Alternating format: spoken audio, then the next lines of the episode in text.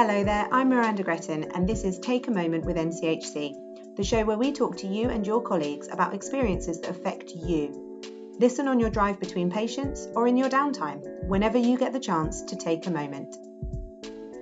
My name's Rob Barker. I'm an autism and mental health nurse working with the Autism Service Norfolk. So, my role is to try to liaise with NSFT, mental health teams, anybody who comes across who has mental health difficulty and who is struggling, and to offer reasonable adjustments and support to the mental health teams to say this is how is best to support someone who is autistic. Rob, just tell me a little bit about your experience of living and working as an autistic person yourself. I have a diagnosis. I got my diagnosis in March 2021. People will say to you, Why do you need a diagnosis when you're so late in life now? And the best way to describe it is it gives you understanding. You can actually learn a lot more about who you are, how you fit into society. Autistic people adapt every single day to fit into society. And we're always told that we're inflexible and rigid, and yet we're the ones having to do all the adaptations. Before my diagnosis, it was very difficult because there were all these issues going on that I didn't understand, that I didn't know why this was happening. I didn't know why I was reacting in certain ways.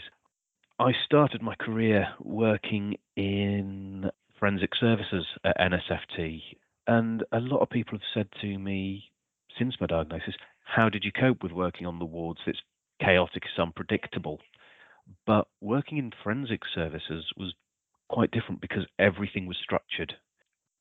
Working out in the community, only structure and routine that you get there is the one that you put in yourself, which works for me because it allows me to then work to my strengths. Funnily enough, even prior to diagnosis, I acquired quite a lot of people who were autistic on my caseload. And so our needs, our sort of like of a structure and a routine worked well for the both of us because we both knew that we would meet on this day at this time for this long. And that worked brilliantly.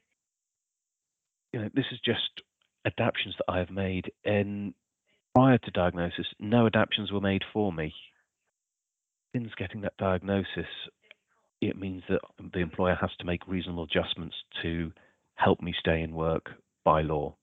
And so, if an, there is an area in which I struggle, we have to come to a, an agreement as to how we best work that.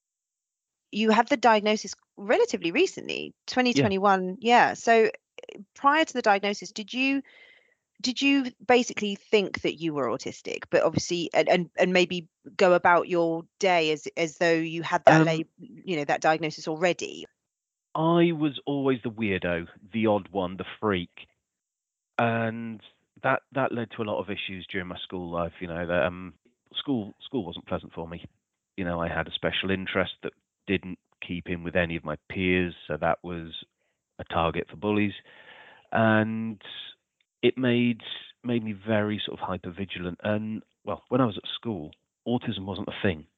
I was always using my hands, fiddling about, and it was always right. Come on, look, sit still, sit still, don't fidget. Okay, right, sit on your hands. Okay, if you can't keep still, you're going to go and stand in the corner. All right, if you can't stand in the corner, you're going to leave the room. But all the way through primary school, I was top of the class in maths. You know, stereotypical. I'm a very visual learner. I have to be able to see what's going on I would always sort of step back a little bit in new groups and try and learn the group before I'd fully reveal myself, for want of a better phrase, become who I am. And but even then, I'd still be masking to a degree. But all this I didn't realize was typical autistic traits at that time. I didn't know much about it.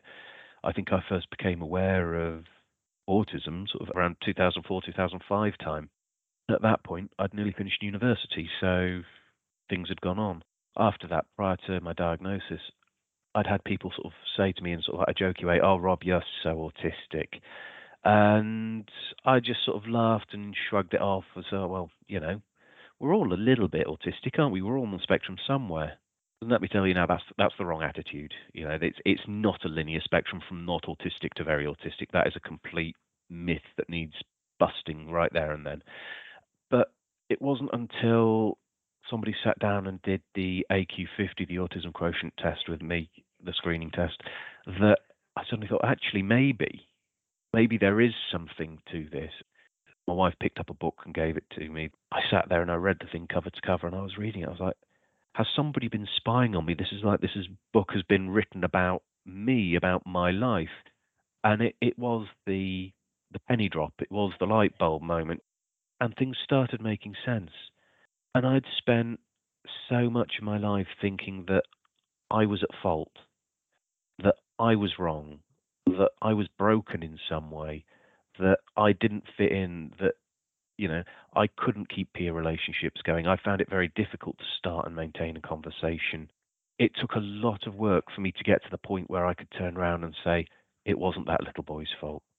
He was doing his best. He was trying to survive in a system that hadn't been set up for him, didn't have him in mind, and didn't want to take into account his differences. Absolutely. You were navigating a world that just did not cater for you, didn't understand yeah, you, it didn't the, cater for you. The best way I could think of it to to put it to someone who doesn't have that insight is to say, imagine one day waking up in a world where everybody's speaking a different language and acting in a strange way. You go out into this world and people start pointing at you and sort of saying, well, you're not acting in a, the right way, you're speaking in a funny way, but they don't want to seem to be bothered to try and learn your language, so you have to try and learn theirs. You have to try and act in their way. But because this isn't natural to you, you don't quite get it right. And all the time you get people saying, Why are you saying that in that funny way? Why are you doing that in that silly way? You're doing that wrong. You're not doing that right. You need to try harder. You need to pay more attention. You need to listen. And so you keep putting in, putting in, and putting in, and you borrow energy from tomorrow to keep going, but you still keep getting those comments. And it just, it destroys your sense of self worth, it destroys your self esteem, it destroys your mental health. There is a very good reason why a lot of people who are autistic have mental health problems. Nearly 90% of people on the waiting list for ASN have a recorded mental health diagnosis, 88.6% between 2014 and 2019, the National Autistic Society found that 76% of autistic people reached out for mental health support, and that is just people who would, had the diagnosis, not including the people who are waiting for a diagnosis or were undiagnosed. The figures for mental health amongst the autistic population is far greater than it is the neurotypical population. You yourself, you've struggled with your mental health, haven't yes. you, Rob? Yes, I have. Um, long-standing diagnosis of depression and anxiety, and this stems back to childhood. But I'm learning that at that time, going back as far as it was, I wasn't aware of it. I didn't have the language to express exactly how I was feeling. Pushing 40, I still struggled to identify, name, and label emotions. As an 8, 9, 10 year old, I didn't have the ability to do so, and all I could say was, I feel sad. And I was like, well, everybody feels sad. And so I thought it was normal. Then you get the whole, when you're at school, oh, people who self harm or what say they want to kill themselves are attention seeking. And so when those thoughts were coming through, I didn't want to articulate them because I didn't want to be seen in the negative light that that was seen in it in the 90s. So it kept quiet. And it wasn't until I was 18 that I got a diagnosis. Well, I had my first lot of antidepressants, and I only I only took four weeks of it because at the time I didn't really understand mental health. I'd never really looked into it because I didn't realise that's what it was. And so I took them just as you would a course of antibiotics or something and went on my merry way. But the issues were still there. I was having massive anxiety attacks, massive panic attacks. I look back at them now and there were probably meltdowns in there as well. I struggled through university, somehow managed three years, got into employment before I had a huge, huge mental breakdown. That was 2007. I ended up off work, I ended up losing my job. And the experience that I went through from that suicidal thoughts, self harm, all the really darkest days of my life to that point. and I managed to survive. I don't know how, but I managed to survive. And having gone through that, it made me think I wouldn't wish this on anyone. I want to do something to help people who are in this situation. And I was seeing um, a careers advice counsellor at the job centre at this point, and I said this to them, and they said, "Well, have you ever thought about mental health nursing?" And I genuinely hadn't at that point, but that was again one of these light bulb moments. I was like, "Oh, that's an idea." So I went and I did my nurse training, and I went to university again. I had another little lapse of my mental health while I was there again. I managed to keep pushing through because I had a goal. I had something that I knew I wanted to do. Here I am. I've been qualified 12 years. And yes, I have had a couple more sort of breakdowns. I've had one of them was a depression and an autistic burnout. And for those who don't know what an autistic burnout is, it's very, very similar to a depression. It, there, there is a massive, massive overlap. However, with depression, you encourage people to engage in occupational therapies. You encourage them to go out. You encourage them to do this. You encourage sort of a mindfulness approach where you're looking at your senses. You do that to someone in an autistic burnout, you're going to burn them out more. Quite often, the autistic person themselves will struggle to identify at that point because the two are so similar. I think the, the lowest points that I've had, I, in the last few years, nearly ended my life. I easily fall under the category of the 66% of autistic people who think about ending their life. And I fall into the category of the 35% of autistic people who have planned and or attempted. But I am still here. I have survived my darkest days so far. Do I still struggle? Yes, I do. Have I been learning coping mechanisms and coping strategies? Yes, I have. Do they always work? No, they don't. I do still have days where it's very, very difficult for me to actually open my eyes in the morning. But then I have days where I can just jump out of bed, crack on with what I need to do, and not have to think about things. It fluctuates. I mean, Rob, it just sounds like it's been such a struggle, but you are such a strong person to have pulled yourself through that, especially prior to your diagnosis of, of autism. To have gone through something like that and still not really understand what you were going through, I think is a huge thing. And you should really you should be so proud of how you've managed all of that. I, I think that's incredible. Thank you. Um, yeah, it, it's it's interesting. You, you even post diagnosis, you still get a lot of misunderstanding and stigma. You know, it's it's become a trigger phrase for me really. But when I've been struggling and I've called up for support, I, I no longer tell people I'm a mental health nurse because the moment you do, oh really? What would you say to someone in your position then? I'm in the midst of a crisis. My insight has gone. When you are in the midst of a mental health crisis, the ability to stop and rationally think about how best to approach this has gone. When you say that you you've called up for help, what what does that support look like to you? What kind of support mechanisms do you use? It can vary. I used to use mindfulness quite a lot. I still do practice mindfulness because mindfulness can be very, very good at grounding you, getting you back in the moment techniques can also be very dependent on what's going on. If I am burning out and I'm in an autistic burnout, then a sensory grounding approach is not going to work. That is going to be a case of, okay, you need to reduce your sensory input, engage in a special interest or a passion, and work that way. Depression, on the other hand, you lose interest in your special interest, you lose interest in hobbies, you lose interest in those things. This is where you need to start looking occasionally there's the pharmaceutical approach, which can be very difficult with autistic people because of the brain. The brain is wired. Or then there is the starting to engage in occupational activities. It's very, very dependent on when you are in a crisis situation and you're not quite sure whether it's burnout, depression, anxiety.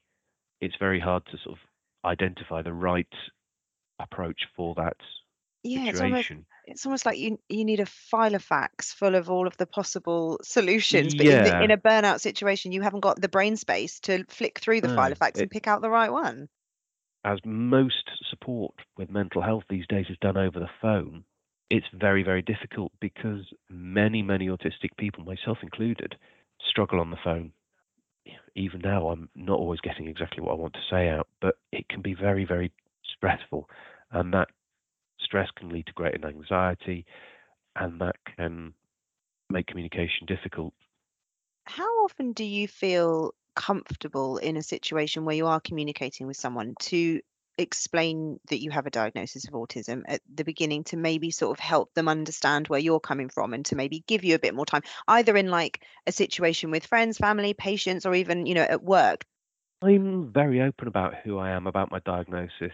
After I got my diagnosis, I told my closest friends. You know, my family are aware. They know that sometimes I need time to process things. They know that I sometimes need time to stop and think, and that if you drop something big or just suddenly change the plan, I'm gonna go quiet because I need to process. I might stress out. I might panic because everything has suddenly changed. Currently, where I work, I do inform clients. I do self disclose. It's self disclosure is a difficult thing to deal with. With what I do, I I have spoken to autistic clients and said, look, this is who I am. This is a little bit of background about me, why I'm calling. I am also autistic. And I have had some, some people turn around and say, Thank you. It has been so nice to talk to another neurodiverse person who understands. That is what I do it for it helps people understand that I'm not just reciting stuff from a textbook. Just because they may have a diagnosis doesn't mean it's limiting, it's debilitating full time. You have good days, you have bad days, but it shows that there are people who understand. And that is, at the end of the day, what autistic people want is understanding. We're not out for sympathy. Certainly, if you are a later life diagnosis, you've spent so much of your life being misunderstood feeling like people aren't listening to you, and then to have someone say, "Oh yeah, that I get that as well," and this is how I've come over. You think, "Wow, I didn't realize I could have done that." I have gone through several therapies in my time, and I've never felt that CBT has worked. I have since then received EMDR, eye movement desensitization and reprocessing therapy, from a neurodiverse therapist. And that has made a huge world of difference because it's someone who understands me, someone who's actually taken the time and I've actually felt listened to and felt that my needs are being met for the first time. But that's what makes your story so inspirational is that you went through so much as, you know, like you say, as a child growing up through university, all of that and go, coming into work and all of the lows that you experienced to turn it around and now be this inspiration for other people and to be that voice and to allow them to be heard and understood is so vital and you know the trust is very lucky to have you as you know working you. in this role clearly and i mean i'm interested to know how you were supported by the trust you talk a, a bit about reasonable adjustments and has the trust been supportive in terms of your diagnosis when you get a later life in diagnosis, you kind of go through a bit of a grief process. I describe it as you get that sort of first off, it's like, no, no, no, no, it's not me, this isn't right. Then there's you start sort of looking into it more, you get that anger, why didn't anybody notice this before? You know, I've seen all these people and they haven't noticed. You then get to your acceptance, and it's like, yeah, okay, I am autistic, I am who I am. You then take that to your employer, and if your employer doesn't give reasonable adjustments, well, then they're failing you. And under the Equality Act, they're meant to by law. When I um, interviewed for my post here, prior to the interview, I revealed my diagnosis. I was given extra time in the interview. I was allowed to write down what the interview questions were so that I could read them, process them, use my response. They have been wonderful in helping me adapt just thinking about other people who might be listening to this who might be thinking either he sounds like me i'm interested to explore looking into autism more or if somebody is just thinking about their own diagnosis they might have been diagnosed recently is there any kind of advice that you could give anybody be yourself it's very very terrifying and very very difficult to take that mask off that you've developed over the years and i'm i'm still learning to do it but embrace who you are is the important thing have a little look. There's the National Autistic Society. There's Autism East Anglia. They're very good for sort of giving you advice, helping you direct places. Their websites have got a lot of useful hints and tips. There are some brilliant books. The the book that I mentioned previously that my wife got me is called The Nine Degrees of Autism. And I bought my own copy after that, and that is now full of notes and highlights and sort of little bits and bobs from where I was like, oh yeah, this is just me um, but there are so many other books out there. Just have a look. You've got brilliant advocates like Chris Packham and Christine McGuinness. They did documentaries earlier on this year, and it led nationally to a almost double the referrals to autism services. Certainly, with Chris Packham's shown you how beautifully articulate and just wonderful autistic people are. There is still a lot of stigma around autism. It's getting more widespread, it's getting more awareness out there. Hopefully, the understanding will follow. Thank you for listening to Take a Moment with NCHC. If you've enjoyed this podcast, please visit the podcast intranet page to leave a comment and for details of our other episodes. You can also follow NCHC on all social media channels.